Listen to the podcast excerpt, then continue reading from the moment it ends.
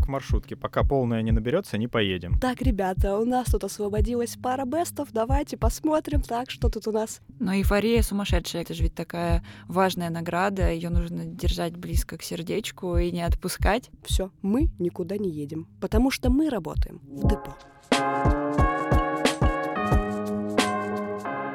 Было супер! Всем привет! Меня зовут Женя Струг, я работаю арт-директором депо. И сегодня мы хотим вам рассказать про то, как депо играет в фестивале. И рассказывать мы вам будем вместе с Дашей Ведерниковой. Привет всем! И Ваней Крапивиным, который слышит голоса. Привет, привет! Сегодня мы поговорим с вами про фестивали, фестивальную деятельность, как мы к ней готовимся и почему мы играем в фестивале и что нам это приносит. Расскажем пару смешных историй. Или не смешных. И помните, Канны — это... очень дорого!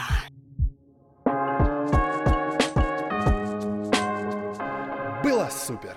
Надо вообще это участвовать в этих конкурсах, фестивалях. Я видел исследования, где клиенты агентств говорят, что они на это смотрят не в первую очередь, а в первую очередь они смотрят на кейсы из своей отрасли, на профильные.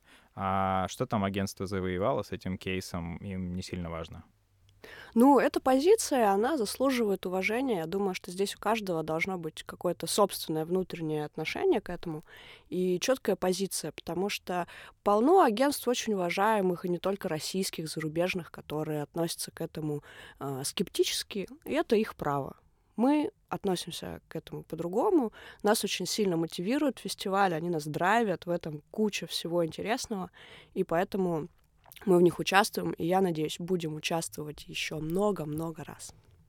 Но на самом деле есть клиенты, которые действительно запрашивают э, информацию по фестивалям, в которых мы участвуем. Наш отдел развития бизнеса достаточно часто просит прислать э, данные по фестивалям. Они собирают наши работы и отправляют это в качестве заявок.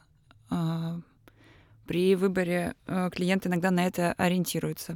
Ну и плюс клиент еще бывает дико счастлив, когда его проект, его работа побеждает на каком-то фестивале, удостаивается международных премий, активно очень стимулирует участие, и это всегда нас очень радует, и очень круто получается. А бывает, что хочет забрать статуэтку у агентства? Да, такое бывает. На самом деле у многих фестивалях есть такие опции, изготавливаются несколько количества копий одной и той же награды, и она присылается или а, забирается со сцены командой, и у всех остается по собственной копии. У нас так было с брендом, а, подскажи, Даш. А, Kulbrew. С нами, да, вот Kulbrew, мы забирали статуэтку Kulbrew, с нами ездила команда клиента, и было вообще нереально круто и весело, и мы все вместе поднимались на сцену. Было супер. Да. А еще есть клиенты, которые ставят на упаковку э, значки фестиваля. Например, у БМК на упаковке стоит, что они получили Red Dot. девятнадцатый год. Вот, то есть клиентам некоторым это интересно. Было супер! Давайте поговорим про, про денежки. Сколько стоит участвовать? Денежки. Про денежки, да. Дорого ли это участвовать? Глобально не, можно не говорить, сколько, пускай очень, это будет. Да. Очень дорого. Это одна, один из таких моментов, почему студиям довольно сложно участвовать в фестивалях, потому маленьким. что... Маленьким. да, да, и большим тоже, в общем-то, вы думаете, что депо так легко участвовать, там, подавать заявки туда-сюда, в эту номинацию, в другую, на тот фестиваль, на этот. Да, денег не жалко, конечно, давайте подавать. На самом деле это ерунда. Всем, все считают деньги, все думают о том, что стоит ли, в какие номинации, стоит ли сюда подаваться. И это требует огромного материального ресурса, потому что а, стоит же не только подача, да, подать там какую-то работу в определенное количество номинаций. Во-первых, работы подаются еще в разные номинации, потому что может подойти и туда, и сюда, и в эту, и в другую. А еще нужно отправить образцы, нужно заказать доставку, какой-нибудь, не какую-нибудь там доставку, да, абы какую, а точную, проверенную, которая довезет до того самого места, там эти образцы получат. Нужно заплатить за это, потом нужно заплатить на некоторых фестивалях еще и за получение этой награды. За получение? Да, нужно... За то, что ты выиграл. Да, да, да. Например, на таких фестивалях, как Red Dot, нужно заплатить еще за то, чтобы иметь право размещать у себя на сайте или в других каких-то медиаресурсах информацию о том, что вы этой награды удостоены. Подожди, заплатить э, до того, как э, ты узнал, что ты выиграл? До после, журения или после? После журения, конечно, после журения. Вам приходит письмо, и вы такие все в слезах счастья, его открываете, что вы удостоены, например, Best of the Best Red Dot, обнимаетесь, целуетесь, рыдаете, звоните родным. И потом вы понимаете, что вам еще нужно заплатить определенную сумму, довольно большую, около, не знаю, можно это говорить, полутора тысяч евро, да, за то, чтобы иметь Best of Show на Red Dot, Best of the Best, по-моему. И приехать за получением этой награды, чтобы выйти торжественно на сцену. И пока ты не заплатишь, они не будут публиковать. То есть они сначала присылают письма, говорят, что это конфиденциальная информация, потом ждут, чтобы оплата прошла. Что и... Ждут, чтобы оплатили да, все. Да, П- чтобы пока, оплатили все. Как в маршрутке. Пока полная не наберется, не поедем. Да, и потом только они публикуют. Это так. А это может происходить какой-то долгий период, пока все не скинутся. Ну, они обозначают Нет. дедлайн. Если вы не скидываетесь, то вы просто не получаете best of the best или, или точку никто красную. Не узнает, никто не узнает о том, что вы удостоены награды best of the best на Red Dot, пока вы не оплатите. А, а твое место кто-то занимает, если ты не оплатил? Нет, Нет просто Нет. там Есть н- определенные... нет награды в этой номинации. Да, тогда. Да, именно так. То есть не, это никак не может повлиять на решение жюри. Это не значит, что так, ребята, у нас тут освободилась пара бестов, давайте посмотрим, так, что тут у нас, какие тут у нас точечки еще нам нравились. О, вот эти, ребят, хорошо, давайте вам дадим. Нет, так не бывает. А у кого еще есть интересные такие принципы получения, выдачи наград? Про кого еще можно рассказать? Мне кажется, таких нет, но если с точки зрения денег мы рассматриваем, то мы еще должны платить за книгу, в которой наша работа публикуется практически на всех фестивалях, у которых есть книги. Потому что ну, это тоже оправдано. Нужно же изготовить эту книгу, опубликовать, сверстать. И они обычно с хорошей э, компанией сотрудничают. Это Таш, Ташен, Ташен, да. Ташен, правильно называется. Вот. А у кого есть книги? У всех фестивалей. У Пенты, у Эпики точно есть. У Red Dot есть. У Red Dot есть. У Кан есть? Э, у Кан, по-моему, нет. У них есть архив, за это не надо платить. Но в Каннах там свои интересные истории, с, связанные с подачей, с оплатой. Ну, вообще, ребят, сейчас вот будет просто breaking news. Подаваться в Канны дорого. Внезапно. Все, вот теперь вы все знаете о фестивале. Дороже всех. Ну, относительно. То есть, если, например, сравнивать общее количество денег, которое тратится на Red Dot, со всеми наградами, наверное, нет. То есть в Каннах не надо платить за награду, там просто уже как бы хватает подачи. Но мы сейчас не учитываем поездки, что надо поехать туда всей командой, всем пойти на церемонию, потому что у многих фестивалей платные церемонии. Например, у Pentawards. И... А сколько стоит? Ой, я сейчас боюсь соврать. двести-триста фунтов. Да. На человечка? На человечка. Да. В зависимости от года, да. А да. где они награждают? А, ну, в каждый раз в разных городах. Вот было в Нью-Йорке, в позапрошлом году было в Лондоне, в прошлом году нигде не было, было бесплатно по интернету. Бесплатно. Бесплатно, радости было не счесть. Ну... Но мне кажется, платно они на церемонию пускают, потому что церемония — это как заключительная часть обычно. Обычно до церемонии день или два, а у некоторых на фестивалях всю неделю проходит обучающая программа. И как бы ты туда приезжаешь, и ты платишь за все, получается. Ну и покормят получаешь... там еще. Да. Ну то есть отбивается худо-бедно. Ну, если ты ходишь и слушаешь... Поел, попил. Да, но, то, возможно, да. Да, отбивается, если ты ходишь на лекции, смотришь, а обычно фестивали же проходят в каких-то интересных городах, там столько всего. И частенько мы забываем об этом. Ну ладно, не частенько. У нас же образовательное все-таки тут мероприятие. Нет, мы, ребят, все забыли. Вот это сейчас забыли, затерли. Мы ходим всегда на все лекции каждого спикера. Слушаем, записываемся, возвращаемся домой, всем рассказываем, рассказываем семье, коллегам, проводим лекции о том, о чем нам рассказать. В общем, нет, это ерунда. Так было бы еще. Хорошо. В СМИ публикуем, да. да. Минутка пиара. Засчитано.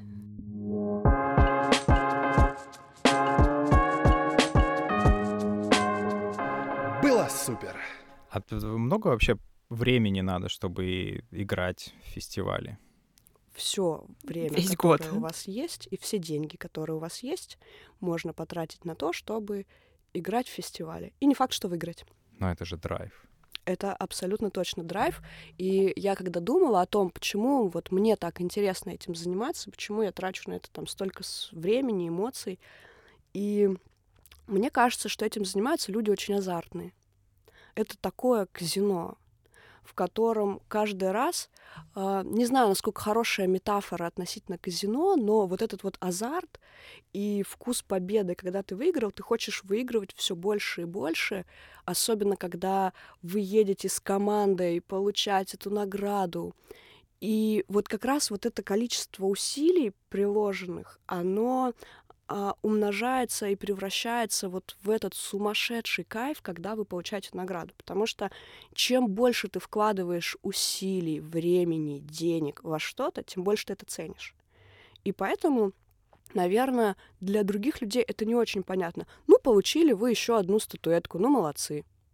А какой молодцы! Мы с Дашей там ночью отправляли какие-то образцы, эти номинаты, там сколько было всего, сколько было там слез, проведенных ночей, времени. И потом это воздается вот такой классной сумасшедшей наградой. Но, опять же, это, наверное, история не для всех. Кому-то это не очень понятно. Непонятно, зачем тратить, да, такое количество ресурсов. Я думаю, это зависит от того, насколько ты вообще азартный человек. Но эйфория сумасшедшая, когда приходит это самое письмо, которое написано, что ты удостоен награды. Не, ну сначала ты трясущимися руками пытаешься попасть да. в подушки, чтобы его открыть, а потом три раза читаешь, и ты не понял. А, о чем мы, а мы выиграли или нет? А, а все там написано, спрашивают, какого достоинства награда? Обычно нет. Обычно не, не написано. Обычно говорят, э, вот есть такая история, если написано: ребят, ну, мы тут немножечко вас хотим поздравить. Было бы здорово, если бы вы смогли оказаться на церемонии. Вот это топовое письмо. Это значит, у вас золото, скорее всего, потому что на церемонии награждают, э, вызывают на сцену за золотом обычно на большинстве фестивалей. Остальных просто показывают на экране. Остальных показывают на экране, да. Могут даже просто списком, вот, например, там в, на Канском фестивале, из-за того, что там огромное количество, внутри одного фестиваля очень много подфестивалей. Это Lions Creative, Design, Lions Design, Lions. по-моему, Design, да, Lions. называется Lions Design, Lions Entertainment, есть uh, Lions Health, ну, в общем, и это внутри каждого фестиваля там проходит бесконечное, они чуть-чуть разведены по времени, ну, совсем там буквально вот пара дней, но вообще это идет прям вот неделя, фестивальная неделя. И куча наград, куча церемоний, каждый день церемония. Это очень Каждый удобно. День в своей дисциплине. Да, да, награждают несколько дисциплин. И там показывают бронзу списочком, серебро показывают картинками. На экране картинки, и за золотом выходят красивые, нарядные люди, роскошные. Быстренько фотографируются, забирают своих львят и возвращаются на свои места. А ответочка? Нет, очень Нет? долго, очень долго, к сожалению, нельзя. У меня на моей памяти только вот пару раз там было за Титанов, по-моему, за Titanium Lions дают сказать пару слов. Mm-hmm.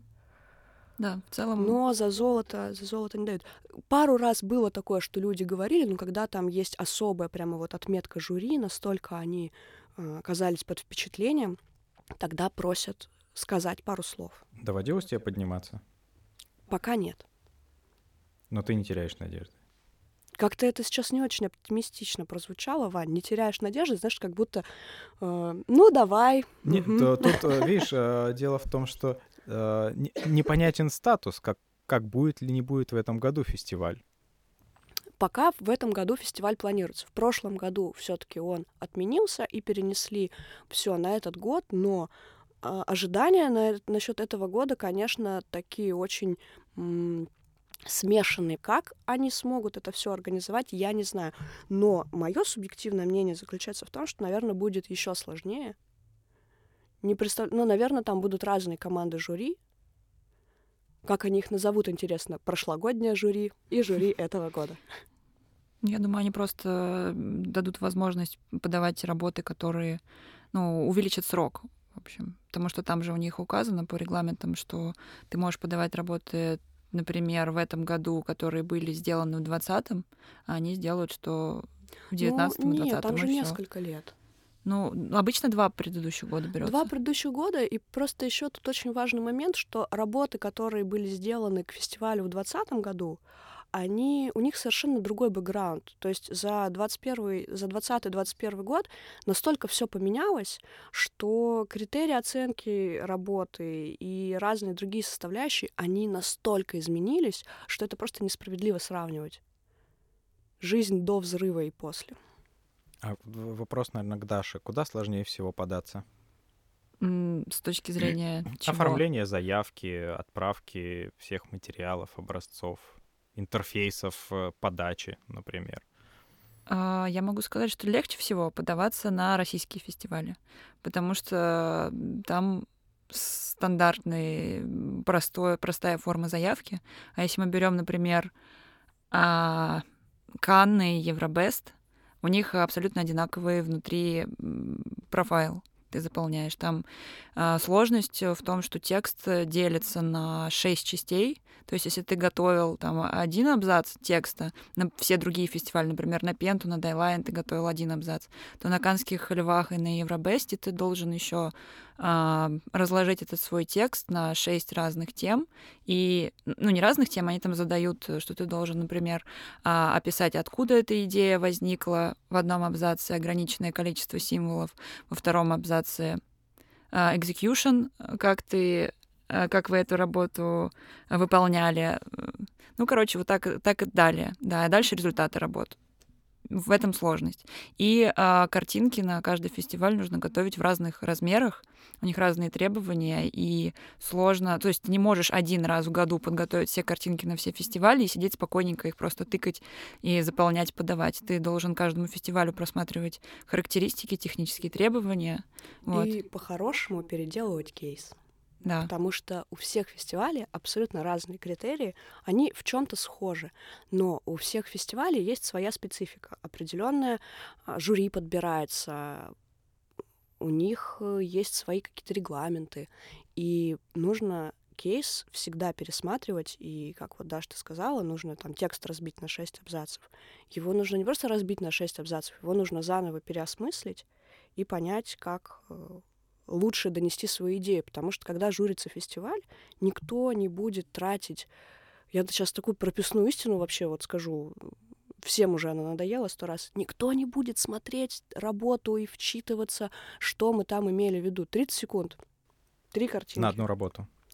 В, в среднем, потому что, ну, когда вот я журила, например, фестиваль, да, я журила в последнее время в онлайне, потому что все фестивали журятся в онлайне. И... На одном из фестивалей у меня было больше двух тысяч работ. Ну, на каком? На Pentawards.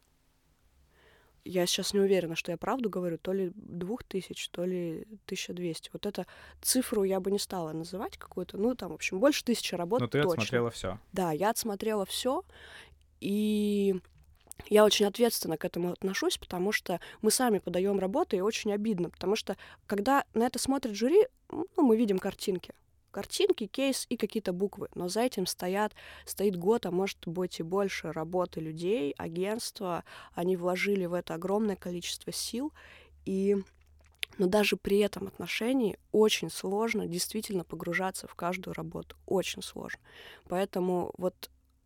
Наша задача, подавая работы на фестивале, оформляя кейсы, это сделать так, чтобы э, вот доставлять идею в голову просто ди эйч эль-ом человеку, который с первой картинки понимает, что «О, это про это», а называется так, а это вот так. «О, класс, идея! Вау, класс, да вы сделали крутую работу!» Это должно происходить просто вот так, по щелчку.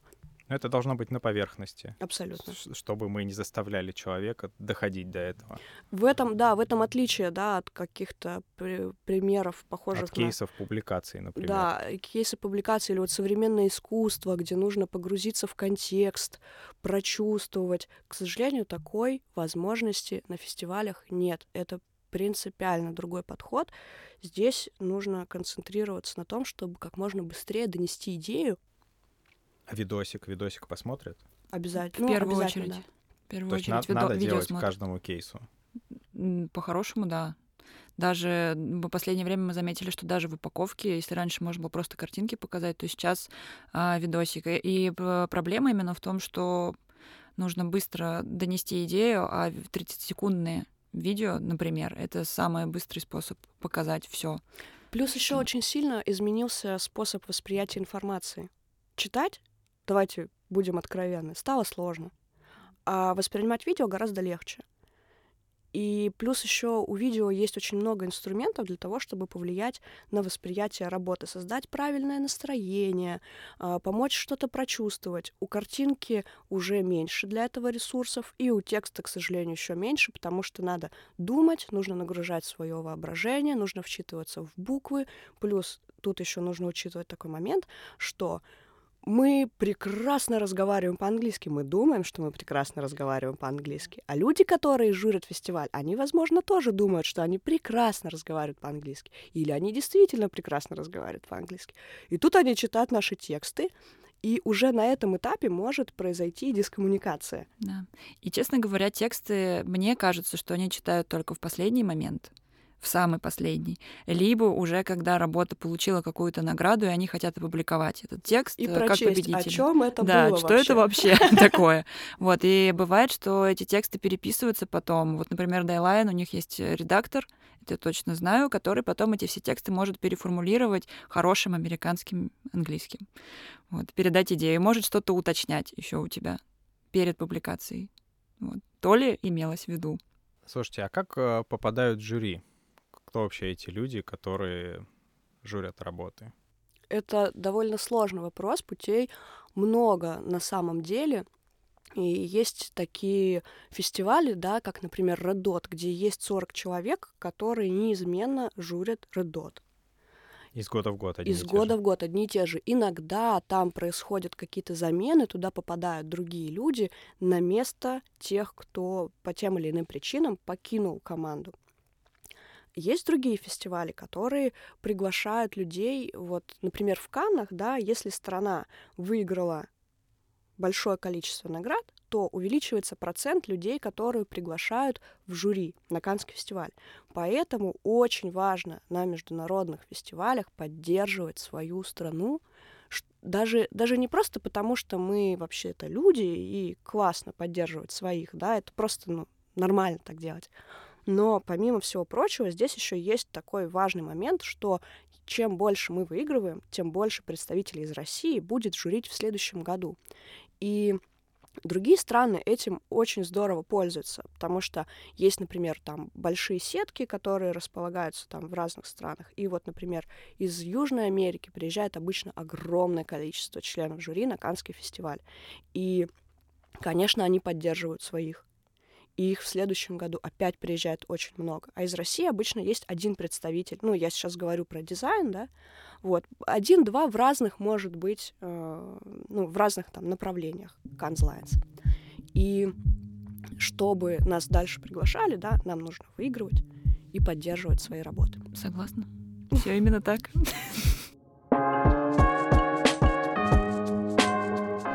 Было супер! Можно рассказать вообще историю про какие-то первые фестивали? Мне кажется, это было бы интересно. Первые в плане? Первые, ну, первые в вашей жизни. Как вы а. вообще поняли, что это интересно, как это может вас... Меня заставили. Тебя заставили. Ну ладно, я поняла потом, почему. Но я могу придумать что-нибудь сейчас. Но тебе понравилось? Да. А где это было? Ой. Как это было? Нет, слушайте, но ну, изначально я фестивалями начала заниматься, потому что, а, потому что нужна была поддержка Жени, в первую очередь, которая взяла было на себя, дело. да, взяла на себя такую смелую задачу а, организовывать наши подачи. Вот, я устроилась в депо, Женя сказала, что ей нужна помощь, и я подключилась. Вот, подключилась активно. И взяла на себя административную часть. И сначала мне было немножко, ну, скучно, потому что административная часть заключается... Она совсем не скучная, но заключается в том, что ты должен там вовремя всем все сказать, вовремя сказать технические требования, вовремя подать, не провафлить дедлайн. а дедлайн обычно ночью, поэтому в двенадцать ночи обычно он. Иногда там есть задержки, типа до двух, до трех можно подавать. И моя... За разницу во времени. Да, моя задача заключалась в том, чтобы в последний момент успеть все загрузить. И первые разы я просто не понимала, что с моей жизнью происходит, но до трех часов сидела в офисе вместе со всеми дизайнерами. А потом бывают обычно вечеринки до утра. Да, и потом мы просто пока я, например, заполняю заявки, все выпивают достаточно много в офисе, потому что они свою задачу выполнили и ждут, когда наконец-то эта заявка уйдет. И душа требует праздника, какой-то сатисфакции, потому что когда вы сделали что-то большое и очень важное, нужно себя каким-то образом похвалить, поблагодарить за это. И мы устраиваем тихий праздник. А еще можно было. А потом на следующий... Обычно это происходит там в пятницу чаще всего, и обычно на следующий рабочий день, в понедельник, приходят охранники здания к нашему руководству, говорят: Алексей, случилось опять вот это, на лестнице... Опять кто-то перелазил куда-то. На лестнице стоят бокалы, кто-то лежит. Ну, и через забор перелезали. Ой, я перелезала через забор. У нас, правда, нельзя в офисе оставаться после одиннадцати часов, но обстоятельства бывают разные. И когда ситуация патовая, и мне приходится оставаться там до нескольких часов ночи, до раннего утра, было такое. И охранник просто говорит: Женя, ты задрала. Вот все, будешь здесь Ложись сидеть. Ложись тут да? у меня. До утра, значит, и никуда ты не выйдешь. И я говорю: да, ну хорошо, ну посмотрим. И а в чем как бы в чем проблема? Офис-то, здание закрывается, но у него у нашего здания такой большой железный забор. Он автоматически. И ров. Вот так. И крокодилы во рву, между прочим. Самы. А сверху летает гигантский... Сом меня объест. Ну, если свалишься. Все так. В общем, я перелезала несколько раз через этот забор, а забор, ну, метра два или три. Три, я думаю. Ну, для меня он выглядит как все шесть, потому что мой рост метр пятьдесят в прыжке, поэтому для меня это непреодолимое препятствие. Но оказалось, что нет для нас непреодолимых препятствий, понимаете? Ну, а дальше я это все рассказывала, чтобы вам объяснить, что когда мы получили первую награду, ту самую первую, которую за первый проект, мой лично первый проект, который я с самого нуля а, видела, как он делается дизайнерами, Ты заполняла поняла, эти заявки, и я его вообще? довела, и награда пришла, вот тогда я почувствовала эйфорию и поняла, зачем это все вообще нужно было. Потому что когда ты сообщаешь, что вот...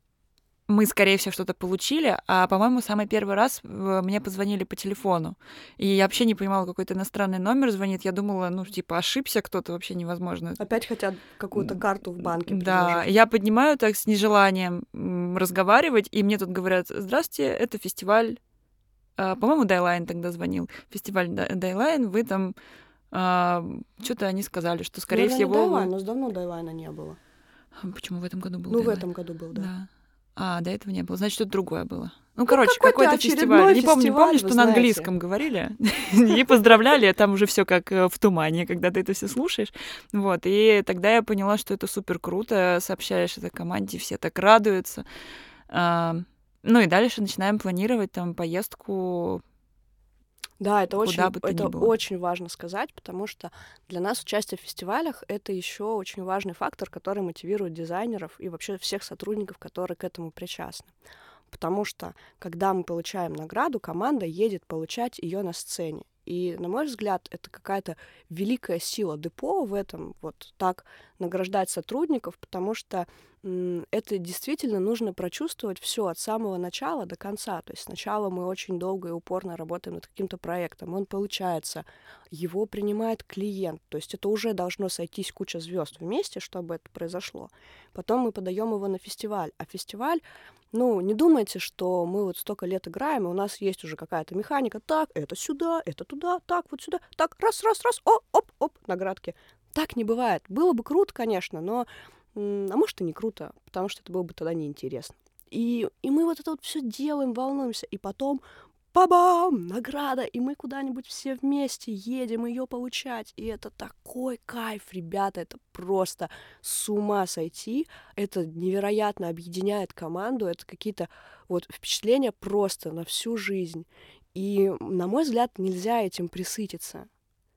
потому что каждый раз это переживается как-то заново, и это так же круто, и, может быть, мне когда-нибудь надоест, но я пока в это очень слабо верю. А у меня тоже, кстати, очень интересная история с началом фестивальной работы. Я только пришла в депо, и тогда была как раз середина фестивального года, и ребята получали, значит, какие-то статуэтки каких-то фестивалей. Я еще знать вообще не знала, какие там они бывают, какие названия. Но потому как все вокруг на это реагируют, какая вокруг этого атмосфера, я поняла, что это что-то очень крутое, и мне тоже очень интересно, что, значит, будет. И потом мне дико повезло просто вот со всей командой классных наших дизайнеров, которые тогда работали, и менеджеров, и пиарщиков. Мы поехали в Порторож, и тогда я поняла, зачем вообще эти фестивали нужны. Ну, как сказать, я осознала одну из частей. В общем, представляете, это Словения, это то ли, когда это фестиваль Golden Drum, и он проходит осенью, то ли в конце сентября, то ли в начале октября. В общем, ребят, там еще тепло, там море. Мы поехали огромной командой, нас было человек восемь или двенадцать, но... Это еще, помимо всего прочего, была моя первая поездка в Европу. Ну, то есть я приехала из Новосибирска и была где-то в других местах, да? А тут Европа, море, такая красота, и мы все вместе поехали туда. И это был мой первый фестиваль. И никаких, никакого понимания, как там себя вести и что там надо делать, и зачем мы туда едем, у меня в голове не было вообще. И... Там у нас не было даже никакой награды в прошлом, в том году. Мы, по-моему, на что-то рассчитывали или мы не рассчитывали, но поездка была уже запланирована, и мы, значит, туда все полетели. И мы там просто веселились. Нам было так классно. Мы пили это вино, мы смотрели на море. А потом мы вообще-то вспомнили, что еще там есть фестиваль. Ну, как мы вспомнили? Алексей просто нам звонил и говорил: ребят, алло, а мы что вас туда послали? Мы вас послали туда учиться. Мы вас послали туда слушать умных людей, смотреть кейсы. А вы что делаете? И мы такие: ой. А откуда он знал, что вы делаете? Ну, Алексей вообще очень умный человек. Почувствовал. И у него интуиция очень хорошо развита. И сердце его ему подсказало, что, скорее всего, мы занимаемся другими вещами. И, возможно, еще ему подсказало отсутствие постов в Фейсбуке, в Инстаграме, или не связанные совершенности. Или присутствие, наоборот. Мы, или присутствие, да. И как-то мы не очень помогаем агентству своим присутствием на фестивале, вот, а, скорее всего, вызываем зависть у коллег своим непотребным поведением. И что мы делали? В общем, это был последний день фестиваля. То есть вы понимаете, сколько нам времени потребовалось для того, чтобы осознать, вообще прийти в себя, поймать свою где-то голову. И это был последний день фестиваля. Мы забегали на лекции, садились там и делали фотографии с Шаттерстока. Мы сидим на лекции. Вот так кто-то выступает. Так, сейчас я пойду пожму ему руку, сфоткай меня. Угу. Все, так, спасибо большое. Так, дальше. Теперь давайте сфотографируем бейджики. Бейджики, отлично. Так, нам нужен еще материал. Больше не остается лекций. Программа. Очень мало. Мы забегали просто в лекции, открывали дверь, садились, фоткались и выходили. Вы представляете, какой, какой кошмар. Бедные спикеры. Это же, ну, настоящее оскорбление. Ты рассказываешь про что-то, ты подготовился. Вдруг забегают какие-то чуваки, фоткаются и выходят. Ужас, просто кошмар. Но было очень смешно. А потом мы поняли, что нужно все-таки на фестивале еще немножко кого-то послушать и посмотреть, потому что там такая бывает, э, такой бывает крутой контент, что его нигде вообще нельзя получить, и просто ехать туда тусоваться — это э, ну, какое-то растрачивание сил очень неразумное. Но это уже, знаете, мне триста лет, я выполз из тьмы. Вот после того, как вы десять лет этим позанимаетесь, вот тогда... дойдет. Но это до да. меня долго доходит, до вас быстрее дойдет. Не, ну вас не наградили же в тот кон. Значит, все, какой с них спрос? Я думаю, что нас могли наградить э, на знаниями. Тех мероприятиях, куда вы не ходили. Да-да-да. Это, кстати, было бы вполне в стиле той поездки. Да. Еще некоторые фестивали устраивают автопати, вечеринки. Помимо образовательных мероприятий, главное, после церемонии. Да, и главное, чтобы это было не в твоем городе. Да. Потому что когда это происходит в Москве, все приезжают, этот фестиваль же еще обычно в течение рабочей недели происходит, и туда все приезжают, такие классные, нарядные, красивые. Сейчас мы получим свои награды, выступим со своими лекциями крутыми и пойдем тусить.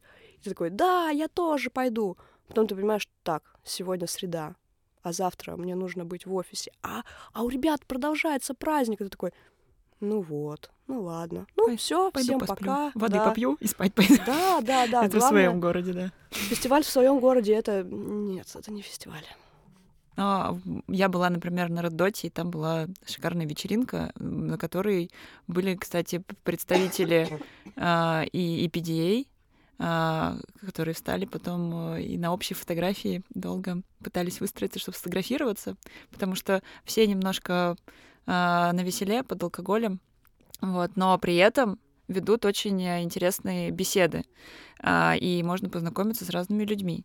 Да, это вообще отдельный кайф фестиваля в том, что ты можешь очень легко познакомиться с какими-то невероятными людьми, о которых ты только слышал по телевизору, ну, из, из, из компьютера слышал, да, или тебе рассказывали твои умные друзья и коллеги. И они, вот они живые, их можно потрогать, и с ними можно поговорить. Подойти спокойно, что-нибудь спросить и или похвалить. Есть и... такое, да, есть такое вот предубеждение, что эти люди, ну, наверное, они какие-то жуткие снобы, у них нет времени, они не будут со мной разговаривать. Ну, зачастую, иногда такое может, конечно, случиться, но в большинстве случаев это вообще не так. Это люди, которые тоже хотят с кем-то о чем-то поговорить, особенно если это какие-то, может быть, какие-то идеи или проекты, или обсудить вообще что-то, что вокруг происходит. Даже просто, что, где мы сидим, а это что, а это кто, а как вот было, ой, супер, а как тебя зовут. Ну, в общем, это как-то все само очень органично завязывается, и это, мне кажется, один из таких самых основных классных преимуществ фестивалей. Еще на некоторых фестивалях бывают выставки работ победителей. На всех, те, по-моему. Э, да, просто я была только на Red Dot, поэтому не знаю, как это выглядит на других фестивалях, но, наверное, на всех. А как это выглядит? Э, там же, где проходила вечеринка, была отдельная большая комната, в которой под стеклом э, выставлены были, если это упаковки, то они лежали с на- надписью агентства, а если это плакаты, то их вешали по стене. На стене и можно было подойти посмотреть. И плюс э, фестиваля и всей этой церемонии в том, что ты э, можешь подойти к работе конкретного агентства вместе с представителем этого агентства, если он из-за рубежа. И если ты с человеком достаточно хорошо пообщаешься, то он тебе может рассказать, как, это, как этот проект выполнялся, к чему они пришли, что это за клиент. И вот на Red Dot у нас были ситуации, когда мы прям ходили, и э, были представители агентств, которые прям стояли около своих работ, они не могли оторваться, видимо, от того, что они сделали, и подходишь, и они тебе начинают что-то там рассказывать. Люди тоже, приехавшие на этот фестиваль международный. Ну и плюс это очень сильно развивает насмотренность, потому что очень важно смотреть, что побеждает, какие есть работы, даже не только для того, чтобы самому в следующий раз там, победить или э, что-то, а потому что это повышает общий уровень какой-то графической эрудиции. И очень полезно. В целом. Вперед, человечество.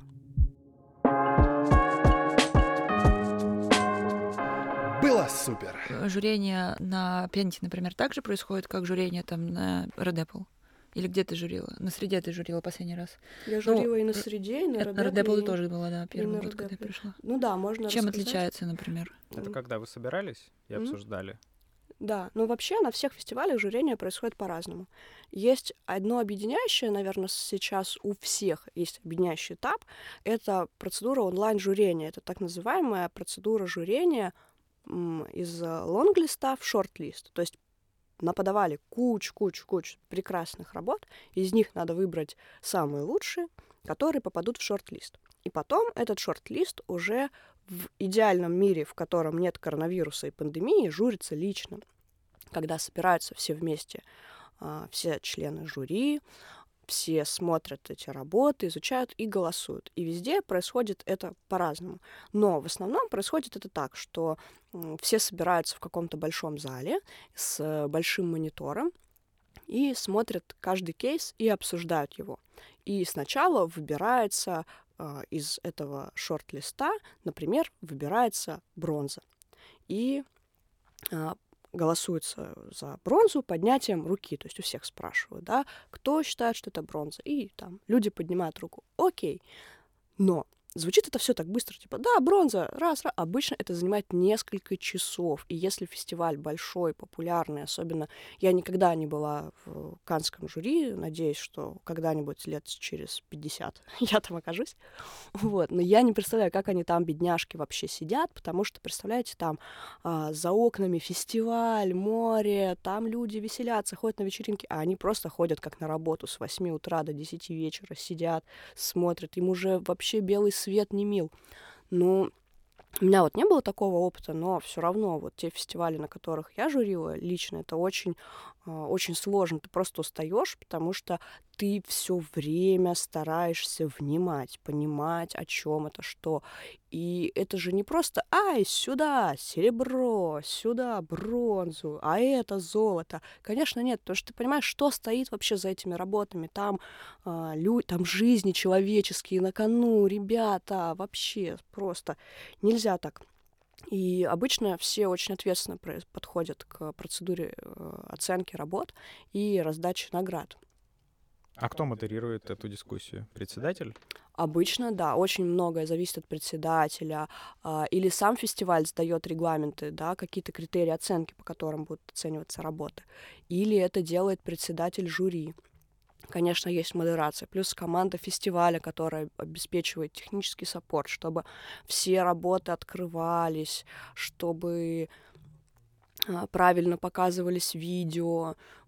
И бывают, конечно, всякие смешные вещи. Например, люди подавали работу и отправили ее в ЦМИКе для того, чтобы... А люди сидят на, на... и смотрят с монитора и видят борт в ЦМИКе.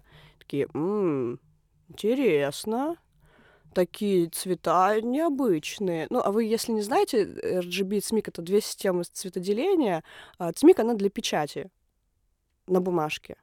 И когда ее на мониторе открываешь, это может быть или серые совсем какие-то блеклые цвета, или термояд такой просто, вот вырви глаз.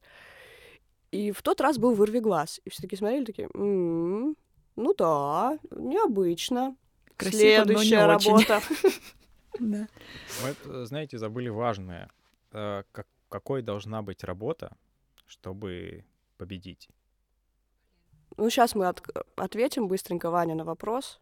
Все поймут, какой должна быть работа, и все вот победим. Вот такой, такой, такой. Нет, допустим, ну, она там должна тебя будоражить, она должна быть там чуток социальной. Какие вообще тренды в этом есть? Зависит от фестиваля. Это да, и... это очень она сильно Она должна зависит. Быть там, выполнять свою сервисную функцию сугубо. Все, что ты перечислил. Но тут очень важно смотреть, на какой фестиваль вы подаетесь, потому что везде, ну, во всех фестивалях, в которые мы играем, есть номинации графического дизайна, э, в каких-то есть крафтовые номинации. Крафтовые — это про мастерство, про то, как выполнено, насколько, не знаю, там, роскошно нарисована иллюстрация. Где-то иллюстрация вообще есть в отдельной номинации. Но и тут очень важно, знаете, вот внимательно читать инструкцию. Вот что просят, что хотят. Если говорят, например, в Канск, на Каннском фестивале говорят, вот столько-то процентов идеи, столько-то процентов экзекьюшена, это исполнение, да, красивость и правильность, как лучше сказать? Ну, качество Коррект. исполнения, качество исполнения работы. Как лучше сказать, нам цензура не позволит. И тебе же до этого позволяла, Вань. Это в том подкасте Совесть было. Нам не позволит сказать, а не цензура. Даша не позволит. Нет, все нормально. Мне еще кажется, результат. Что нужно смотреть на работы предыдущих лет. Это чтобы да, понять именно по категориям. Вообще... Понять, в какой категории какая работа была, чтобы понять, что в ту ли категорию ты вообще подаешь свою работу вот в этом году. Ой, кстати, есть, такая, есть такой очень интересный момент. Я прям всем хочу об этом сказать. Если вы планируете подавать работы в Канны, будьте внимательны и осторожны. Канны — очень коммерческий фестиваль. Опять я прям... Дорогой! Я сегодня просто... выполняю функции капитана. Вот это ты хочешь рассказать. Давай, рассказывай. Да, серьезно, да. Я хочу всех Поняла. предостеречь. Вот, не знаю, мне кажется, это может быть единственное полезное из этого подкаста. Э, этот маленький кусочек информации. В общем, ребят, когда вы подаете работы в Канны, вы уже сидите и чешете лбы, в какую номинацию лучше подать эту работу. Потому что, нет, возможно, вы очень богатые, и у вас полно денег, вы можете в любую подходящую подать. У нас нет. И те суммы, которые мы отправляем в фестиваль, выбирая какие-то номинации, они уже для нас очень большие. Вот для меня, как для человека, да, это, это, это какие-то огромные денежищи. И мы очень тщательно выбираем, читаем описание, смотрим, что победило в прошлом году, какие работы, куда подавать, маемся там, голосуем, перепридумываем. Значит, все, подали, перекрестились, обняли друг друга, смахнули скупую слезу. Проходит, все, дедлайн закончился. Ну, вы же понимаете, мы подаем в последний день дедлайна, вот когда поезд уже уезжает, потому что всегда недостаточно хорошо, можно улучшать. И если бы дедлайнов не было, мне кажется, мы бы годами готовили. Если бы можно было десять лет одну работу готовить, мы бы десять лет готовили. А есть четкие дедлайны. В общем, проходят две недели после дедлайна, все немножечко подуспокоились, вернулись в семью, начали снова там офис посещать, закончили курс психотерапии после случившегося. И тут раздается звонок или приходит на почту письмо. Ребята, это письмо из Кан. И пишет оргкомитет. Не знаю, как правильно они называются, ну, так вот скажем. И они пишут: ребята, у вас такая работа. Господи, батюшки, мы такое никогда не видели. Работа блеск. Смотрели бы и смотрели. Мы прочли ваше описание, мы посмотрели все картинки, все ваши видики. Давайте ее еще в другую номинацию подадим, потому что инфа сотка, там очень мало участников. Там, значит, ваша работа вообще имеет огромные шансы на успех, и все, и тут случается паралич. И мы думаем: так, еще, а мы, а мы все уже потратили, весь годовой бюджет пиара все уже отправили туда. И, и такие, ну, ну вот, нет, ну они же посмотрели. Ну, может быть, все-таки они правы. А давайте мы, изучать. Мы уже, мы уже наступали на эти грабли, мы подавали. Уже много раз, причем наступали. А туда надо отдельное описание, да? Ну, немножко по-другому, самое, по- да, по-другому нужно переписать, если мы про текст говорим, который никто не читает. Ну, да. Но картинки другие. Сум... Просто желательно, да. Картинки надо переделать. Чуть-чуть. Там, но тут уже дело, все равно кейс уже плюс-минус готов, его надо немножечко там доделать как-то. Но это основной момент, это еще один оверкост, который туда надо заложить. Плюс еще две тысячи евро, например. Ну, например, да. И такие... Нет, ну нам оттуда позвонили. Мы на несколько а раз... Нам надо же с э, хорошим лицом выйти из этой ситуации. Не просто нам денег жалко, а там, извините, не подходит. На самом деле можно просто даже не отвечать. Игнорировать, честно, да. Ребят, это, это просто такой жесткий маркетинговый трюк, который задевает ваше сердечко, которое, ну, может быть, ну, вот в этот раз, потому что эти львы неуловимые совершенно, и как-то их... Наверное, кто-то там собирает урожай каждый год и говорит: мне они уже вообще надоели, да, выиграть Канского льва, фу, нечего делать. Ну, это я не так. Я с ленты таких забираю. Каждый год, ага, в Шереметьево. Некуда ставить, наверное, да. Но для нас каждый раз это огромное событие. Мы очень сильно переживаем. И вот это, ну, ребят, ну, ну, может быть, ну, нас же пригласили, только нас. Ребят, не верьте, не верьте. Так, кстати, делает еще Евробест. Потому что Евробест и Канны — это одна большая корпорация фестивальная. У них одни владельцы. Канская ветвь, да, канского древа. В общем, не делайте так. Не ведитесь. Не поступайте, как мы. При том, что самое смешное, что это происходило с нами не один год. Мы в первом году наступили на эти грабли, а потом второй год, и все такие: нет, нет, с нами такого больше не пройдет. Это, знаете, ну вот как гипноз какой-то, вот что-то такое. Нет, все, нас так не проведешь. И потом второй раз, хоба, еще плюс три номинации. Но мы не выиграли в этих номинациях. Нет. Это важно. И потом, как мы узнали, потому что мы все-таки общаемся с нашими коллегами из других агентств, им тоже позвонили, написали письмо, и они тоже такие, как дети, пошли разбивать копилку и посылать туда еще свои работы. Просто смотрите внимательно на самом начальном этапе, когда вы подаете заявку, где ваша будет хорошо смотреться номинация, анализируйте, что было в прошлом году, и уже относительно этого делайте свои ставки и будьте в них уверены, потому что только вы знаете, как правильно поступить. И будет вам лев. Счастье. Было супер! Настало время охуительных историй.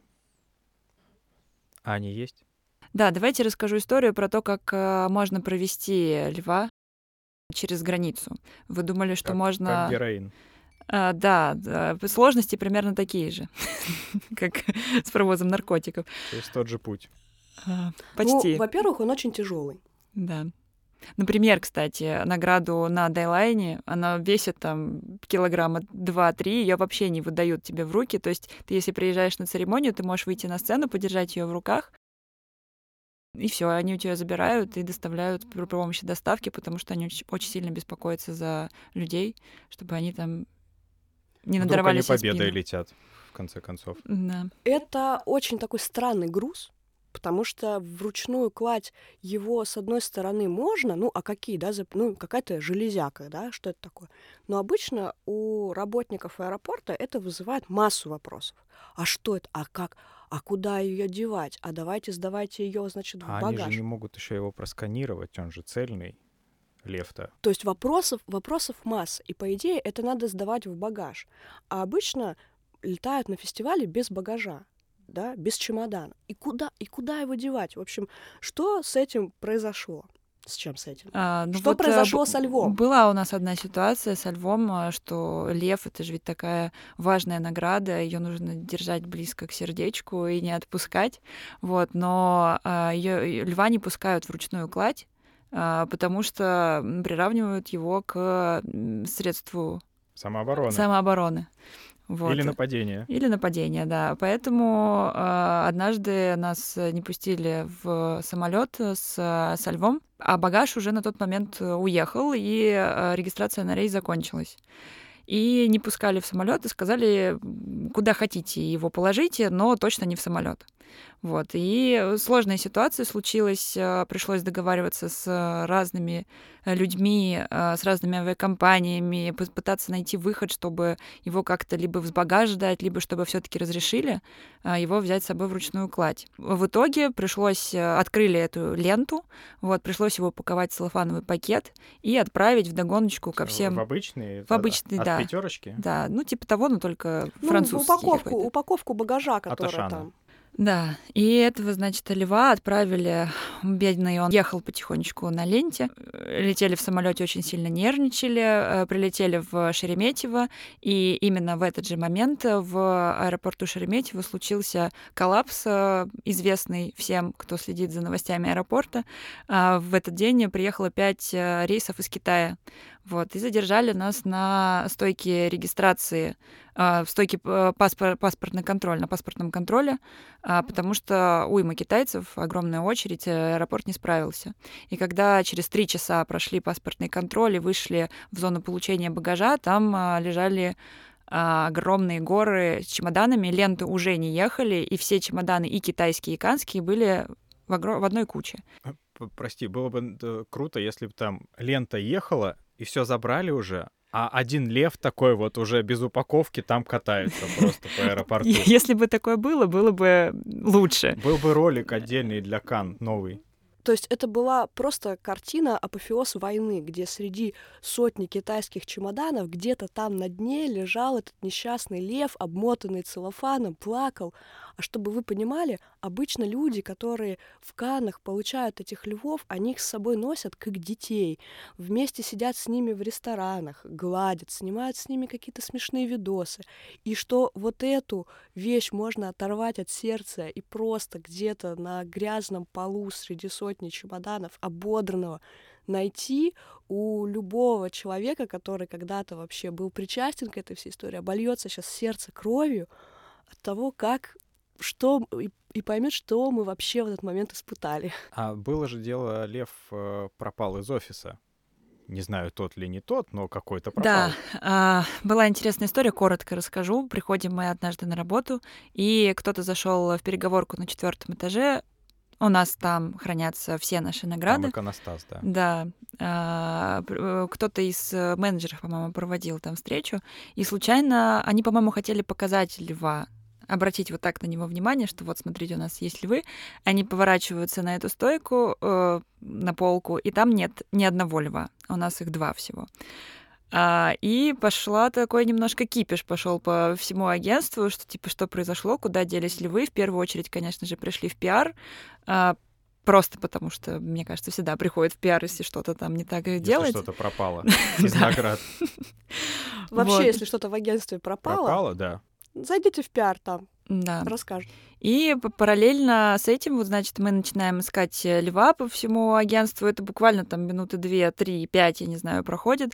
И а, наше агентство в соцсетях отмечают в посте а, на фотографиях каких-то супермолодых ребят, которые держат в руках льва, львов вот этих. Они модно одеты, они там сделали ретушь явно этих фотографий. И мы такие, что вообще происходит? Ну, то есть львов нет, какие-то незнакомые э, нам, сотрудникам, люди похожи с нашими львами. Львы-то, в принципе, все одинаково выглядят. Вот. И, собственно, мы немножко попереживали, но потом оказалось, что это просто Алексей Геннадьевич разрешил своим знакомым взять и пофоткаться на выходные львов. Их еще не успели вернуть. И они такие требовали выкуп в сторис. Нет, ну такого не было. Они просто отметили, сказали, они хотели сказать спасибо, но не написали это в своих коммуникациях, которые они публиковали. Вот почему важно писать правильную подводку, когда ты хвастаешь наградами. Чужими. Тем более чужими. Ну, это немножко странно, да? Ну, люди же фотографируются с чужими айфонами, когда они выходят, или с коробкой от айфона. А, или даже бывает такое, что приезжает специальный мужчина, чтобы э, девушки могли сфотографироваться с мужчиной и выложить в сторис. Муж на час? Только... Не, не знаю. Я была, в шо... Я была шокирована от таких когда новостей. Когда к тебе приехал. И мой парень тоже был в шоке. Нужно ходить в такие места, где угощают, типа, фестивали. Где он много не съест. Вот это, кстати, очень хорошая история про то, что на фестивалях угощают. Да. Когда я была в Каннах, там... Опять, ребят, breaking news. В Каннах дорого. Вы никогда не могли подумать. Но а, там есть очень классный момент. Там очень много брендов, которые туда приезжают и делают какие-то поп-ап э, сооружения. Кто-то даже арендует яхту. Например, Shutterstock арендует яхту. И там много-много таких. Стоковую? Стоковую, да. Да, это просто фотка яхты. И с ней тоже можно, как с фотообоями, сфотографироваться. Да. И туда приглашают. Дают специальные носочки, чтобы туда... Носочки чтобы можно себе оставить. Да, да, ну, конечно, в каких-то своих... Вообще-то, если ты не знаешь, Вань, то это правило хорошего тона. Когда поднимаешься на яхту, нужно снимать обувь.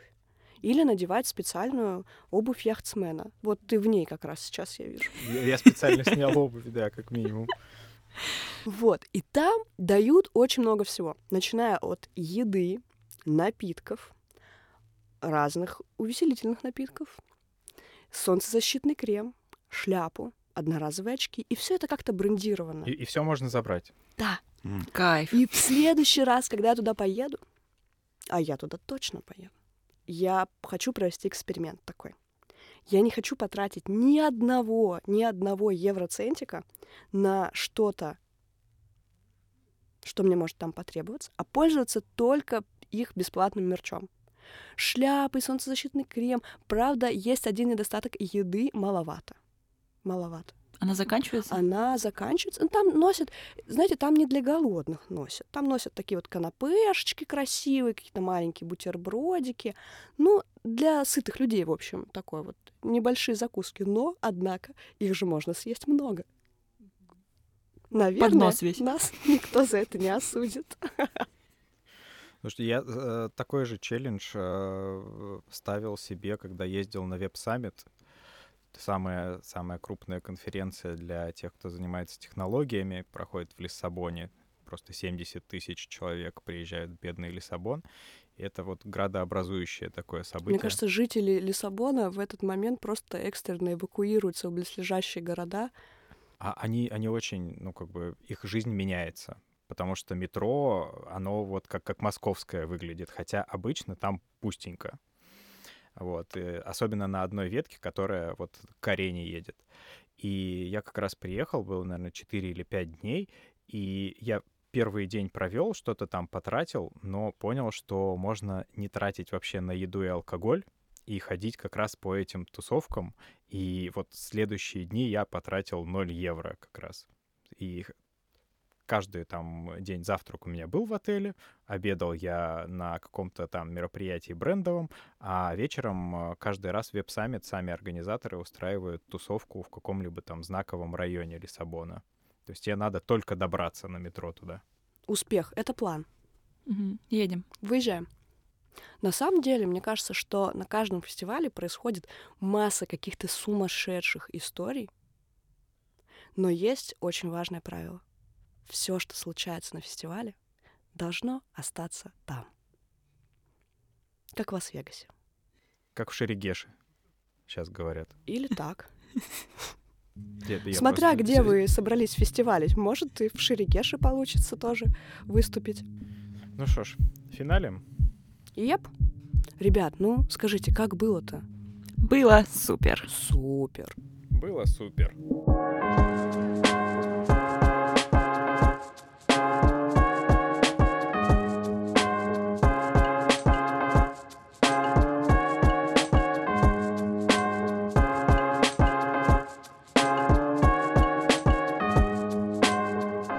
Было супер.